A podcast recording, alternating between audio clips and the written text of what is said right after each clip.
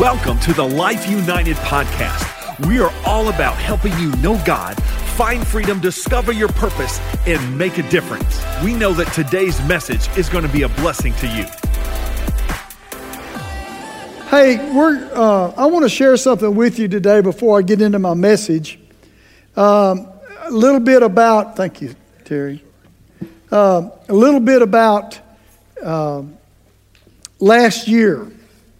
And uh, I know we're probably going to hear a lot of boos, but uh, you might want to hold your boos till after my message. yeah. but I, I really had it stirring in my heart to let you know that the church is alive, that we didn't die in 2020.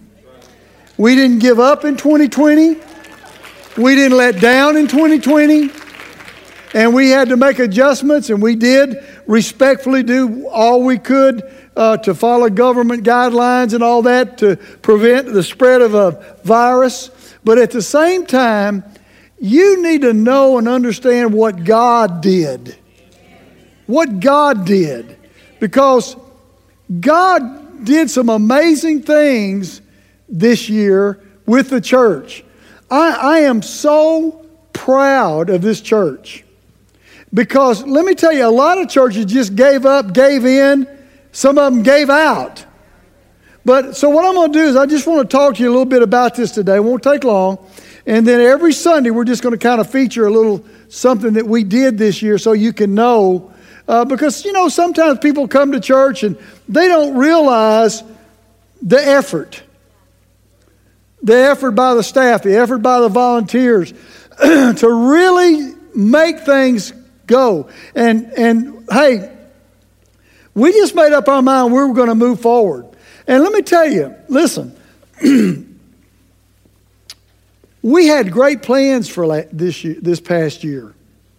Man, we had stuff planned. We were going to do some great things. We were already started and we were expecting God to do some things and we were praying and, and, and, and doing more things and, and seeing God work in great ways in all kinds of different ways, and all of a sudden, restrictions happened. That we had to stop. And first thing was we had to we had to stop having church. But you know, all that did for me, and all that did, I believe, for the staff, and really for a lot of you would say, you know what? We'll just find another way to have church. And the first thing we came up with were home points. And man, we were going to have all these gathering places where you couldn't come to church and, and but we were going to preach and, and, and we were going to gather in homes and have these home points. And guess what? Nah can't do that. It was really a good idea too. And uh, i thought we were going to have do that and, and but we couldn't. But you know what? Listen. You could tune in online every sunday morning every wednesday every wednesday night. We were here preaching and it wasn't just me up here preaching. But let me just tell you something. You ought to try standing up here preaching, and there's not a single person in the building. And all you're looking at is a camera that you can't hardly see because it's so far back. We preach through thunderstorms, we preach through all kinds of crazy things. But you know what? We made up our mind. We had, we had volunteers coming up here running cameras and doing whatever needed to be done. Sometimes some of the praise and worship people would be in here. At least I had a amen or two, you know, while we were doing this. But the point is that we, we kept looking for ways to minister. And that, that, that we had people, volunteers, what do you want me to do? And so we decided we're going to have church outside. We did not realize, listen, we did not realize that in our children's building, we have this big screen in there. If you've got kids, you've seen it. We didn't realize that it was actually, that screen was actually built to be an outdoor sign. So we deconstructed it. Now we're talking about thousands of pounds here, okay? So we deconstructed that big old screen and um, we got Jerry Riles, one of our church members, had a flatbed truck, and he brought that. I mean, trailer, and he brought that, and, and Colton Blunt went and got it. We put this big flatbed truck, and we started building that screen. It wasn't something you could just do overnight. I mean, it took, we had to put all the scaffolding up and, and, and, and, and then and put it up because it had to be wind loaded because we were going to leave it up. And so we had an engineer that's a member of our church, you know, and it, would, it was all sorts of people involved in putting that up and, and setting it all up. I mean, they worked into the night, lots of nights, worked into the night just to get that up so you could have church on Sunday morning. Isn't that awesome? And then, listen, yes, it was staff, but it was volunteers too. It were lots of different people were involved in doing that and and and putting that scaffolding up and doing all that. And and I don't know they got the picture. Yeah, uh, there's a picture of the foyer was full of equipment because we were running everything. We had to change everything from in here to out there. And so we had all this equipment piled out there. I mean, it was everywhere uh, with boards, and then you, and you had to do that with everybody being separate. But all the volunteers jumped in there. It was amazing how, how they did that. And, uh, uh, and so we started having church outside. How many of you came to church? It? Yeah. I mean, people, I think people kind of, in fact, we actually had people ask us, hey, Pastor, when you get back in the building, can you still have the outdoor church? I said, no, you're going to come in the building with the rest of us. No, I didn't say that, really. But, but I mean, I, one, of the, one of the joys was to drive through the parking lot in that golf cart every Sunday and see all the people that were there. I mean, people came in their pajamas. Yeah, I saw your pajamas. I knew you had on pajamas. I mean, they brought their dogs with them and,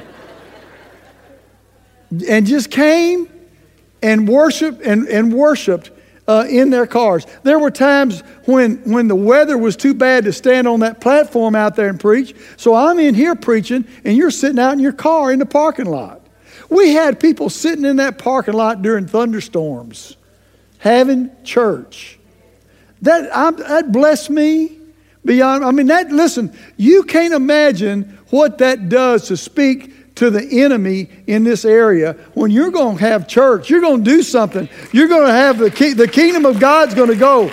And, and we had all these volunteers and uh, these dream teamers, man, we had ushers, we had parking lot people. They were all masked up, gloved up. Man, we, and, uh, and I remember one of the things, well, how are we going to take up the offering? I said, we're going to stand there with a bucket. When they drive out, they just open their window and drop it in. How many of you dropped your offering in the bucket dri- driving through? See, I mean, we, w- listen, and, and all of you that, that, that have worked and, and you did something for the kingdom of God. It was important what you did, and it was important what we did. We had cameramen sitting out there in the hot sun, uh, uh, just so we could have it. And all of you ca- that came to church and sat during those times, and and uh, you know sometimes it was hot, and you'd have to have your air conditioner running uh, just just to stay cool uh, during that time. And then we finally got to open, but golly, the, all the stuff they wanted you to do was ridiculous.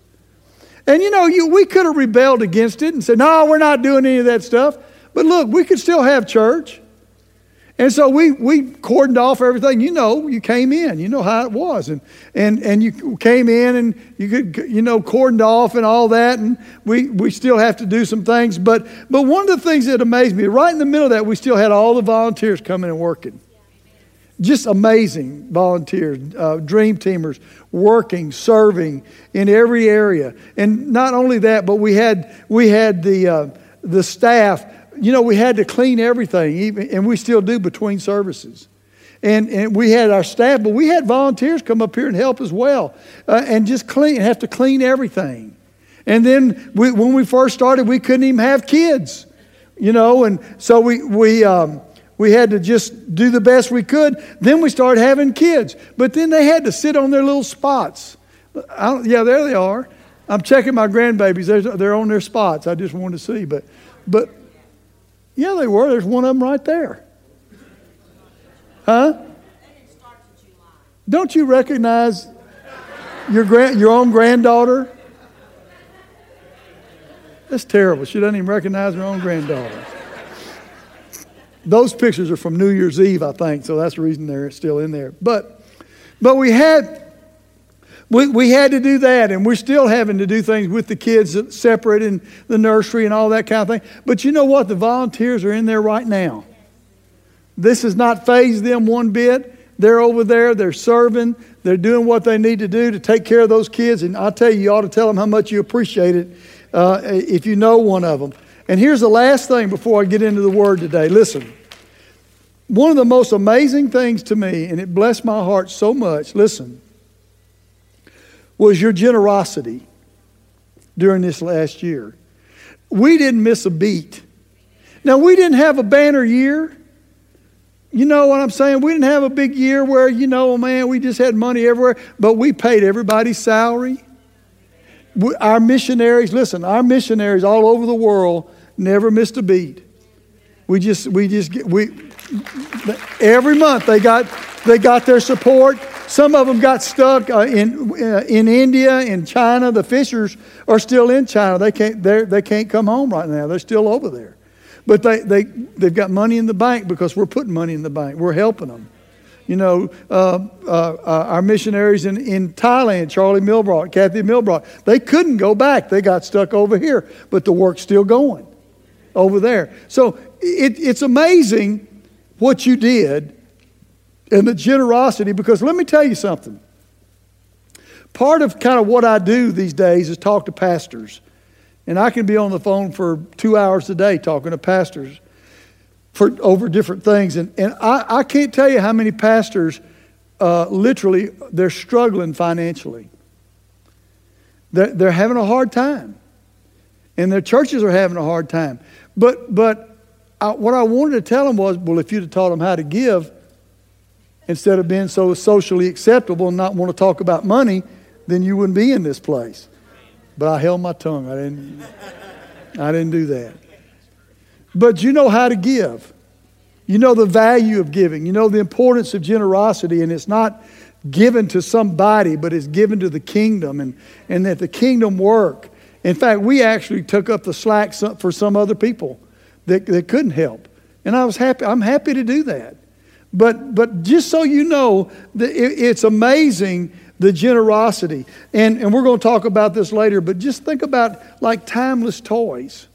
What we did just this Christmas in the midst of all this. If you'd have come up here, these people are driving through. We normally would deliver the packages, driving through. We're praying for them. They're overjoyed that they're going to have Christmas for their kids. Well, you paid for that. You know, we had volunteers up here working and wrapping and all the things that go on with that. Thanksgiving, we serve meals to people. We, all sorts of things like that. So listen, just so you'll know, in some ways, you know, it was a very different year. It was a strange year. It was an unusual year. But I got to tell you, in my life, in my heart, it was a good year because it showed me your the value of what you do and, and how willing you are to be a part and to serve. And, and I just got to tell you how much I appreciate that and thank you for it. And uh, anybody that you know that served, y'all just thank them. Tell them how much you appreciate them uh, coming and serving and, and doing something, uh, doing something during this time. And, and I'm going to share with you some things today, but, uh, but I just want to tell you again how much I appreciate everything that everybody did. And um, you ought to appreciate it too if you just came and other people did the work. Amen. Amen. Praise God. And look, hey, let me just tell you this. You know, our online, we're, we're, happy to have you online. We're glad you come. We want you at church. I believe we ought to be at church if we can, but if you can't, hey, we're happy to have you right where you are and, and happy to have you engaged and involved right where you are. We know you're out there. And uh, it's so, so wonderful because we have several members. I talked to one, uh, I just missed them, and I called them the other day and just talking to them. said, Well, we watch every service, we, ne- we never miss. And I said, I know that. I, I, I don't doubt that one bit. And, and our um, kind of our senior uh, diplomats here at the church, Sam and Sammy Moses, um, you know, I, I get texts from him. In fact, I got one this morning just thanking me for the church. Man, that was a good word this morning, Pastor. You know, we're so glad our tithes and offerings are doing something for the kingdom, and they're engaged even though they're not here. So just because somebody's not here doesn't mean they're not engaged. We understand that. But, but I believe there's going to be a time when we can all gather back together and work together. Amen? Hallelujah. So just want to give you a little, just, just tell you a little bit about what we did this year because it, it was amazing. The church stood up. I mean, stepped up. And that just tells me it's, it's just a precursor to what God can do if something great happens. We can just step up and just do everything that God wants us to do and be a part of the kingdom of God and what He has for our lives. Amen? Praise God. Turn with me in your Bibles, if you would, to 1 Timothy chapter 6. I want to share with you uh, a word today for the new year. If you were here New Year's Eve or you watched online, um, then you kind of know what's going on as far as what I believe we're going to be seeing here in the future. But I want to talk to you about you today and, and what you can do and how you can live your life today and, and, and move forward with the kingdom of God in this new year. 1 Timothy chapter 6, verse 12 says this Fight the good fight of faith. Lay hold on eternal life to which you were also called. Now listen to this and have confessed the good confession in the presence of many witnesses. You have confessed the good confession in the presence of many witnesses. Do you know that, that part of your everyday life ought to be your confession? What you say out of your mouth, what you say to other people? That you and you, listen to me, you are a born again child of God. Your function, your purpose is to have a good confession. Say, well, what does that mean, Pastor? That means that you tell people about Jesus that you tell them what Jesus has done in your life, what God has done for you through Jesus. It's part of who we are, it's part of our life in eternal life. It's how you lay hold of eternal life. Doesn't mean how you get it. You get it by making Jesus the Lord of your life, but you lay hold of it by how you speak. Listen to the next verse. I urge you in the sight of God who gives life to all things and before Christ Jesus, who witnessed the good confession before Pontius Pilate. In other words, even Jesus did this. Even Jesus spoke a right word. He spoke what he uh, uh, uh, about who he was. He didn't deny anything. He spoke and made a good confession, which you and I are supposed to do. We're responsible for that. We're responsible to declare what God has done for us. And, and, and listen, if people don't know where you stand, something's wrong. And I'm not talking about your political motives, I'm talking about one thing Jesus. And Him crucified, what He's done in your life for you. You say, well, but I'm having so many troubles. What did He do for you? That's your good confession that you make for other people and toward other people. But it goes great further than that. The word there, confession, means to acknowledge something. And, and Philemon says that we acknowledge those good things which are in us in Christ Jesus. So it goes further than that, but listen to what it says in Hebrews chapter 4, verse 14. Seeing then that we have a great high priest that has passed through the heavens, Jesus, the Son of God, let us hold fast our confession. Hold on to what those good things are that God has done through Jesus for your life. And not only hold on to them, but hold on to those words. And the word confession can never be something silent, it's what comes out of your mouth. All right, listen to the next verse. For we do not have a high priest who cannot sympathize with our weaknesses, but was in all points tempted as we are, yet without sin. Now listen to this last verse. Let us therefore come boldly to the throne of grace that we may obtain mercy, find grace to help in time of need. Isn't it awesome? Listen to what it says. Jesus said, hold fast to that confession. Hold fast to it. Why? Because you have somebody in heaven who will respond to it. Jesus is the high priest of our confession. What does that mean, Pastor? It means, listen to me, it means that if you will say what God says, Jesus will go before the throne with that and